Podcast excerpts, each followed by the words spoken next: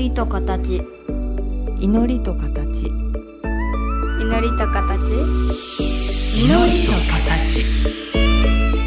この番組は真言宗僧侶天野幸雄と大原美術館の柳沢秀行が祈りの世界その世界が形となったアートのあり方をテーマに言葉を織りなすトーク番組です目に見えないけど感じるもの。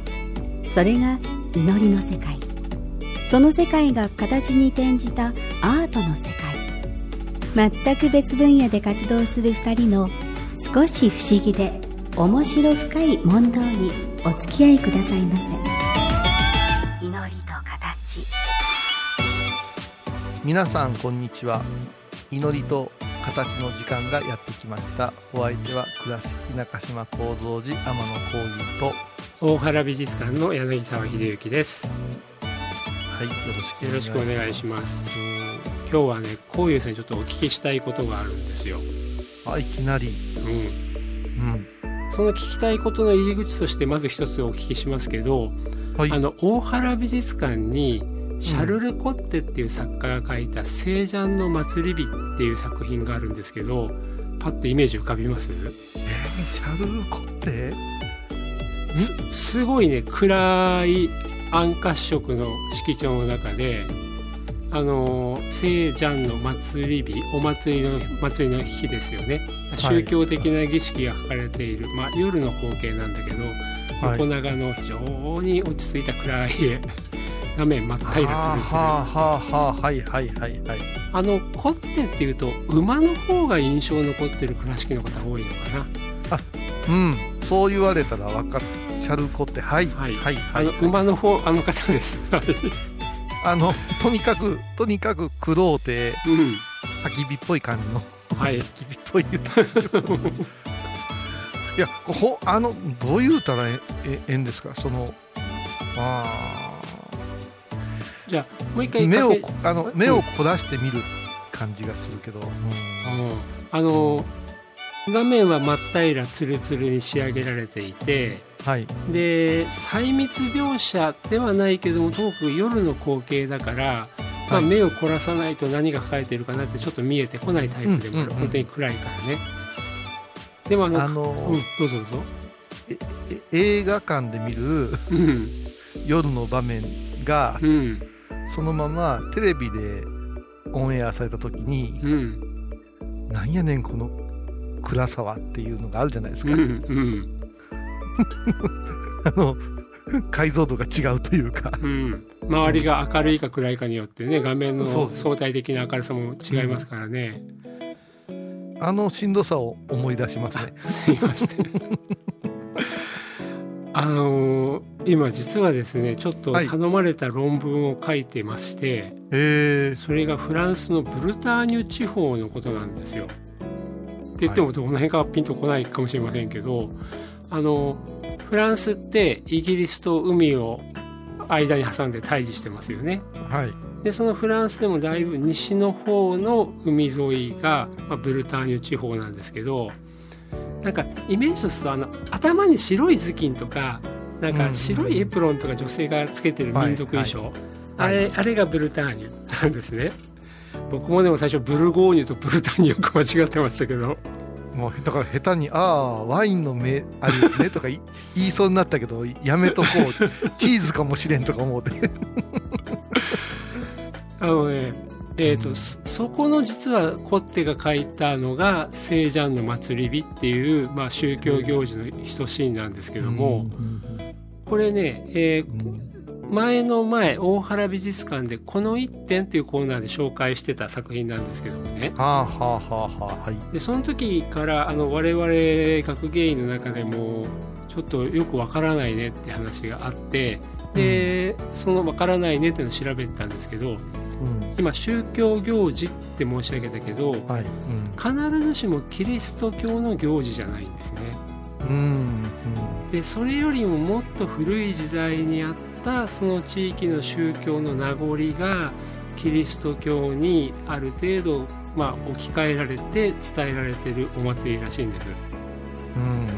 でねそれがねなんで 最初分かんなかったのが夏至の晩に夜にうん。祭り火を焚くらしいんですね夏至の晩。夏至の晩、日本だとお盆の時に送り火とかうん。はい。あるいは場所によってはあのものすごい松明組んでものすごいかかり火でん焚くところもあるじゃないですか、はい。多分あれに近い感覚なんですけど夏至の日にもともとはあの火を焚いていたでどうも火を焚くだけではなくて、えー聖なる場所それはチャペルとか、まあ、日本で言ったらお寺さんとか神社さんとか。人工の建物もあるけども、えー巨石大きな石とかねうん。でも鶴形山の上にも大きな石ありますよねはいもともと日本日本じゃないもうヨーロッパでも土着の信仰の中にはそういう自然の中にある石とか滝とかをはい。取り込んでお寺さんとか、まあ、建物が建てられるような場所もあるけどもそのブルターニュ地方に伝わってるおお祭りっていうのが夏至の日になんか四角形を行進をするなんていうようなことを、えー、とその聖なる場所を巡るような行進をみんな人々がしてその最後にそういう祭り火を焚くらしくって、え、この、その祭りっていうのは収穫なんですか？それとも異例なんですか？それがねどっちでもない。どっちでもないの？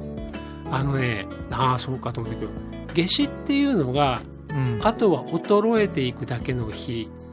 ああ、まあ、ピ、そうだね。まあ、うんピークか。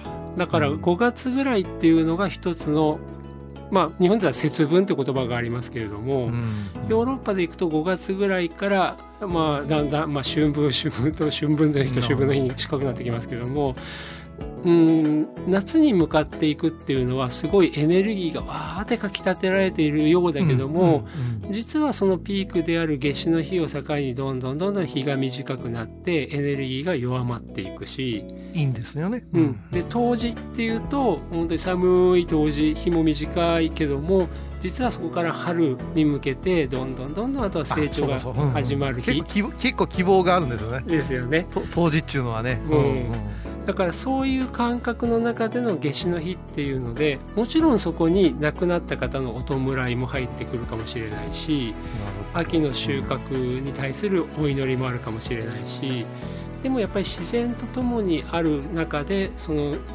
なんていうかな一年の中での人々の暮らしの節目を作るっていうのででその四角形を歩くとか三角形を歩くっていうのが実はなんか綺麗にあの夏至の日にお日様が上がる方向と沈む方向を結ぶ線だったりとか、うん。そういうものに沿ったような道を歩きながら、まあ、みんながパレードするっていうお祭りらしいんですよ。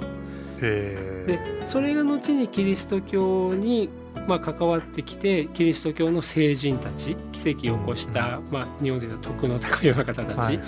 うん。こういう人たちの誕生日とかに合わせて日が少し変わってきたりとか、うんうんあるいはもう今忙しくて土日しか祭りできないよねってなると夏至の日の夏至のある週の 土日にするとかで、だんだんずれてくるらしいんですけどね。あーまあ日本と一緒だね。うん、でも、んまさに自然とともに人々が暮らして本当に、まあ、太陽の動き月の動き、まあ、それに伴って土地とか、まあ、木々とか、はいはい。まあ、風もあったり火もあったりそういったものをかなり直感的に把握しながらでももしかしたらものすごい高度に把握しながらできてきたお祭りをベースにしてまあキリスト教的になったけども今でも続いているその光景を20世紀の初頭にシャルル・コッテが書いたのがその作品だなっていうのがだんだんお勉強してくると分かってきたんですね。うんうんでそこであれですよね空海様もうん。うん。え治水風化でしたっけ？と心っていうようなことをおっしゃってませんでしたっけ？人との関わりでえ、地水火風空。治水化風風。うん。うんなんかそうやってやはり自然の中にある要素と、あのー教えっていうのがすごく結びついてそれはね、うんあのーお釈迦様が発見したんじゃないかなと思うんですよね。はいはい、人間だけが抗って生きてんじゃねえのっていうところにうん行き着くような気がして、うんその超人的なあのやり方ばっかりを今の人は気にするけれども、うん。毎朝ね、水かぶってお堂に座ってたらね、うん。なんか分かってきたなあいうこともあるんですよね。はい。うん、これをじゃあ今日ちょっとお話できたらそういうことをぜひ今日お聞きしたくて長い枕になってしまいました。あいえいえいえ。じゃあ、はい。ちょっと早いけど一曲挟んでそのお話を聞かせてもらってもいいですか？はいぜひぜひ。はい。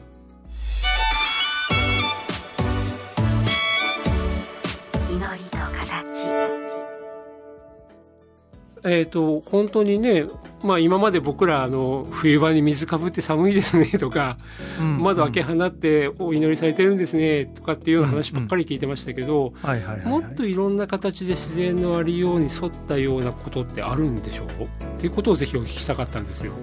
そうですねその毎日うん。だいたい決まった時間にうん。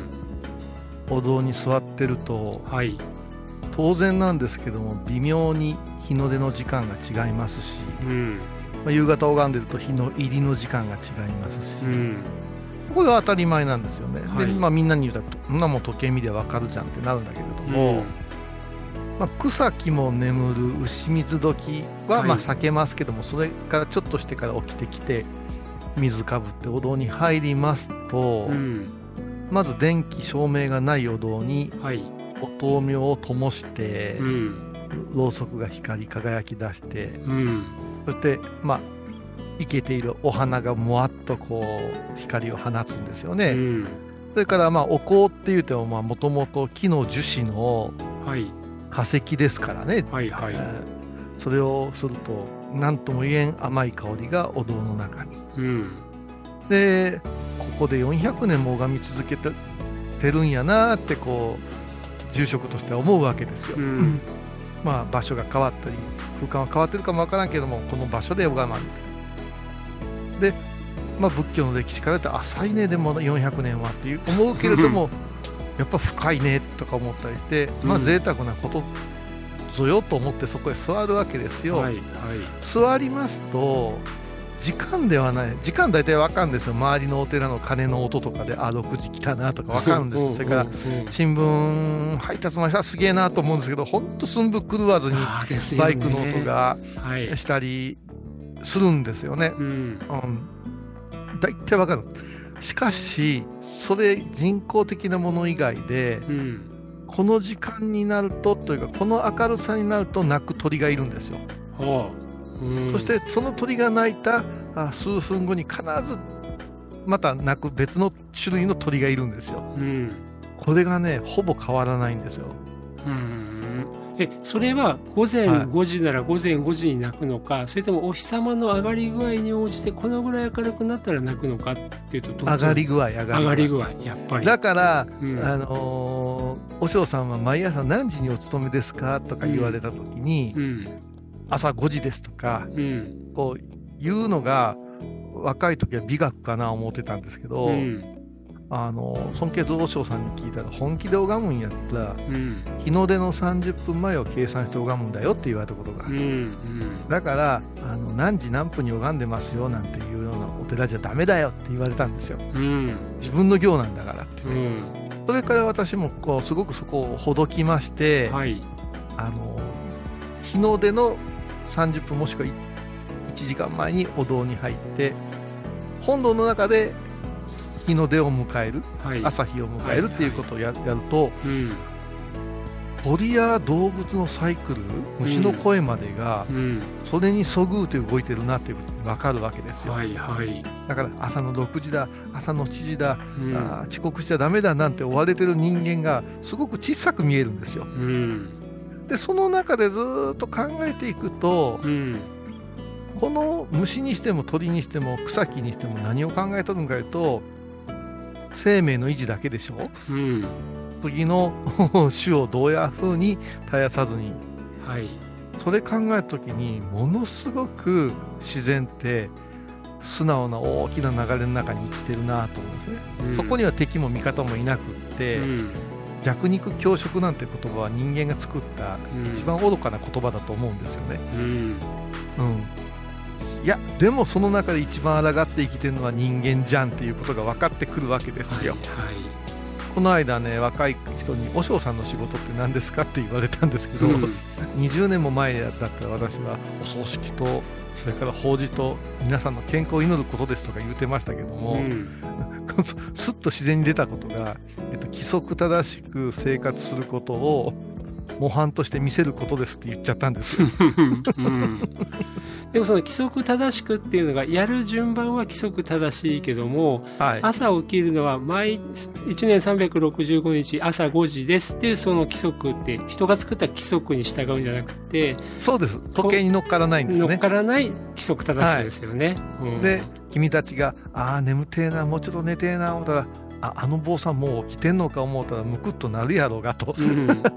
そんな風な風に思ってもらえたらええかな思って、えーオープンにしてんじゃねえかっていう話をしたら「へえ」とか言ってましたけど、うん。そそのお釈迦様が何を感じたかっていうのは肉体があるからうんぬんかんぬんとか悟りがどうのこうのとかっていう瞑想瞑想言うけどもその瞑想っていうのは実を言うと天地万物の気持ちに寄り添おうとされたんじゃないかなと思う。んですうんよね、うん。そのためには深い呼吸が必要であるっていうのも合点がいくし、うん。全体を見なくちゃいけないしお釈迦様が一番好まれていたのはあ大きな木の木陰でしょ？はい。で木の下に木の木陰でずっと座禅してたらいろんな音が聞こえてくるし。うん。ね、うん、弘法大師空海様も結局のところ今でいう東京のような賑やかな京都をはい捨ててはい。山に帰らんって言うたわけでしょ、うん。でそこでどこがええねんそんな山の中入ってって、えー京都のお役人たちはみんな手紙書くわけでしょこ戻ってこいっちゅううて、ん。そしたら、いや、星はきらめいてるし、滝の音せせらぎは素晴らしいしって、もうその魅力しか書いてないんですよ。うん。人が登場しないのよ。うん。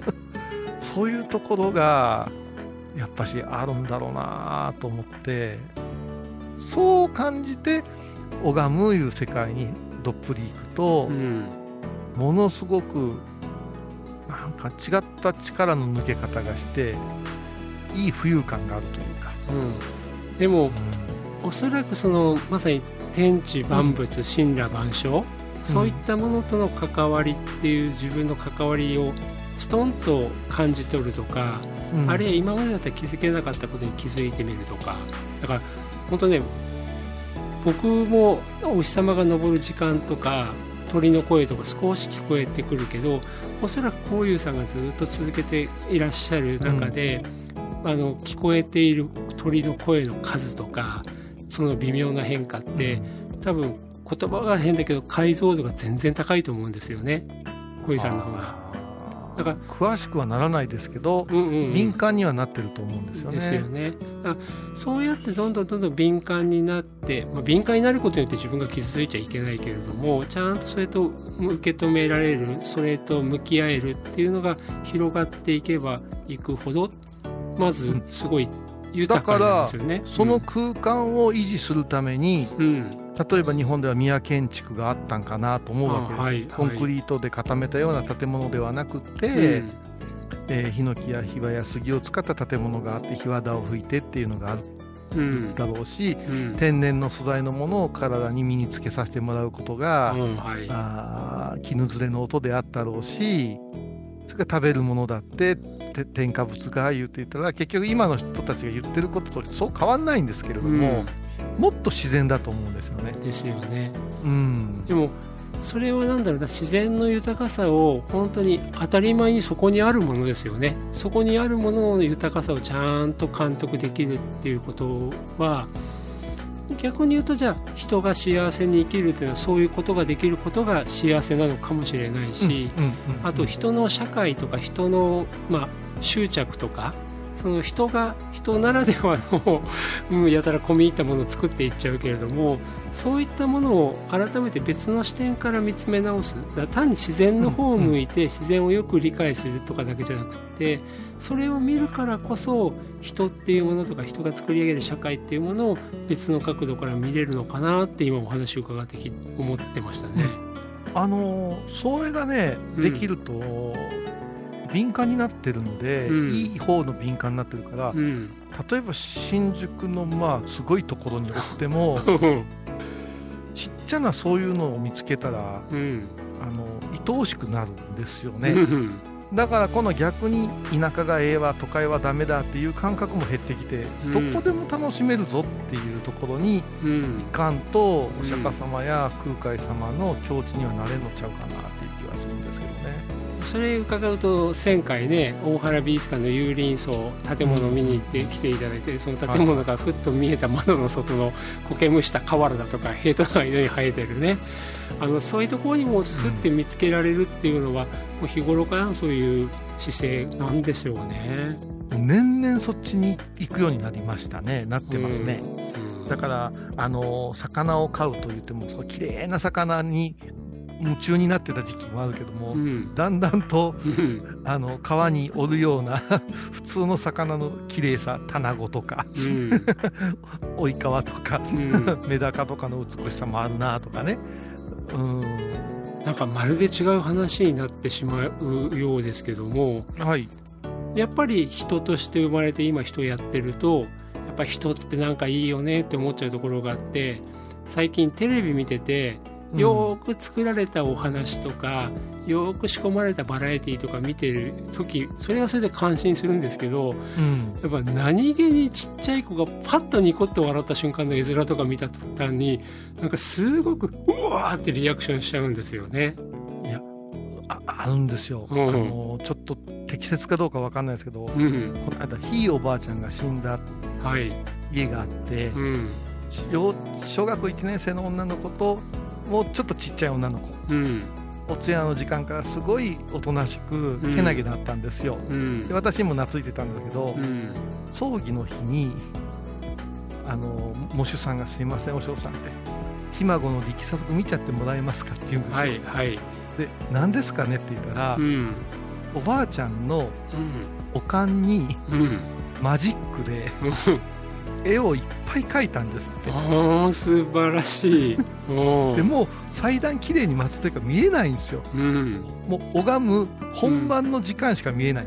うんですから、あー司会者がまあ形式ばったお葬式をしたがるんですよう。んしかしながら司会者のあれをちょっと止めてうんぐるっと回らせてもらってうんちょっとい机動かしてもらってまじまじ見せてもらってうん本当にうさぎちゃんとかうん。お姉ちゃんとか可愛らしい花とかいっぱい描いてんのよ。うん。